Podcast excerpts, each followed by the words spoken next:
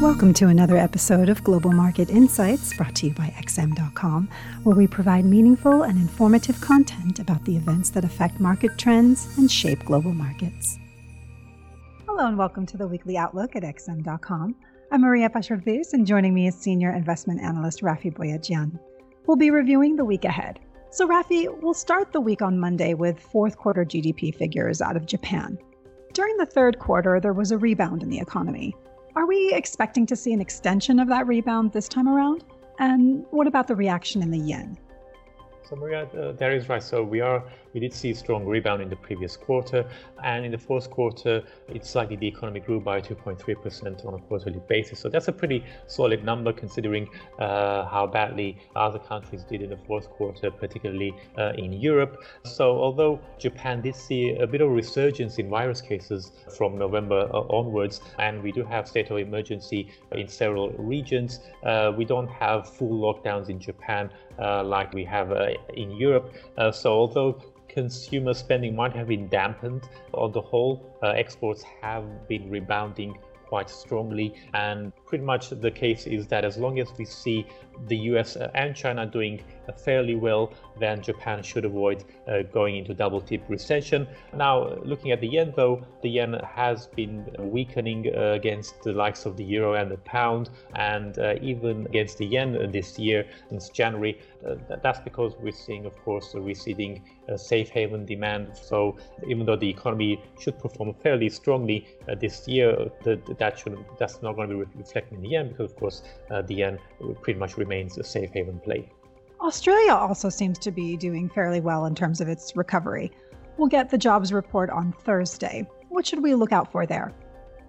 So there's been uh, sluggish progress in the labour market in Australia uh, since the, the fourth quarter, and that's not expected to have changed much in uh, January. We're expecting a rebound of just forty thousand uh, new jobs. The jobless rate will probably fall to about uh, six point five percent, so that's still well above pre-pandemic levels. So as long as the jobless rate holds uh, significantly above pre-pandemic levels, the R B A will remain very much dovish, and we could yet see even more, could yet see additional bond purchases from the R B A later this year if the recovery in the labour market remains sluggish. We did get that surprise boost to Q E, the last meeting from the R B A. Uh, so although the uh, the Australian dollar is being boosted by the persisting risk appetite we have in the marketplace, the, its gains might be capped by that fear of yet more uh, Q E from the R B A. Okay, moving on to the E U and the U K now.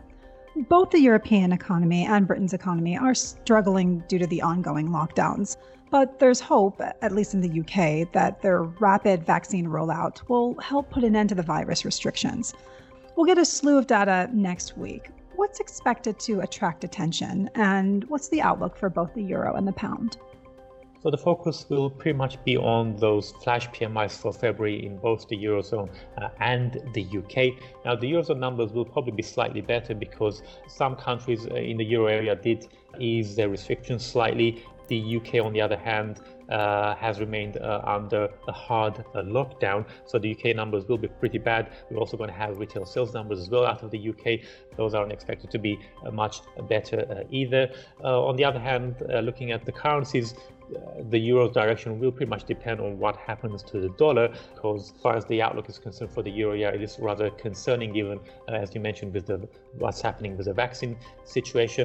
Uh, the U K's outlook is looking much better, and so that trend will probably Uh, continue, but nevertheless, given the pound, how much the pound has gained uh, in recent weeks, uh, we could see perhaps uh, some a bit a bit of a correction uh, if we were to get a really big miss in the U K numbers, uh, particularly retail sales and the P M Is. And finally, in the U S, there was a modest rebound in January in non-farm payrolls. What are the forecasts for the upcoming retail sales data? And what will investors be watching out for when the F O M C minutes from January's meeting come out on Wednesday? So the retail sales data will be the highlight really in, on the U S calendar, even though we do have plenty of other data coming up. So the, we did see uh, pretty poor numbers for November and December for U S retail sales. And now in January, we are expecting a bit of a boost coming through uh, from those uh, stimulus payments. Uh, of course, we had that nine hundred billion stimulus package in December, uh, and that included six hundred dollars uh, payments uh, for all Americans. So that should have boosted uh, consumption. Uh, how much, though, that remains to be seen. Forecasts are for zero point seven percent monthly rebound in retail sales. If you get a bigger surprise, positive surprise than that, uh, that could potentially boost the U S dollar. On the whole, though, the U S releases aren't expected to um, change the economic picture much, uh, so investors might turn their attention to the F O M C minutes that are due on Wednesday.